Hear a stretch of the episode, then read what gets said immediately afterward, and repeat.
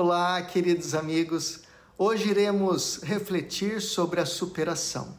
A palavra superação define uma mudança ao transformar a situação. É a recuperação, o ato de progredir, de ultrapassar um limite. Um ditado popular diz: quem não gosta de samba, bom sujeito não é. Ou é ruim da cabeça ou doente do pé. O samba está na raiz da nossa cultura.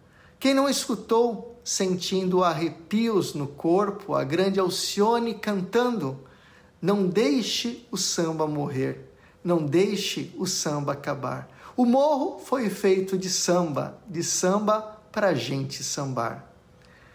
Uma das características do samba é a alegria, a superação de uma dor sofrida e o entusiasmo, sendo ele um poema musical traz muitas vezes não só a experiência de vida, mas a narração das tragédias e humores, quase sempre com um olhar positivo, deixando um chamado à superação.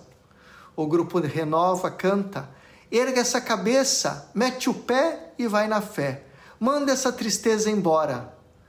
Basta acreditar que um novo dia vai raiar, sua hora vai chegar.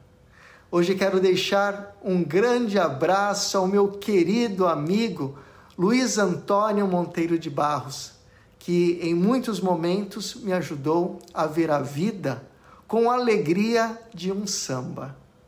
Professor Fernando Tadeu para a Rede Vida, frente a frente com a missão de comunicar.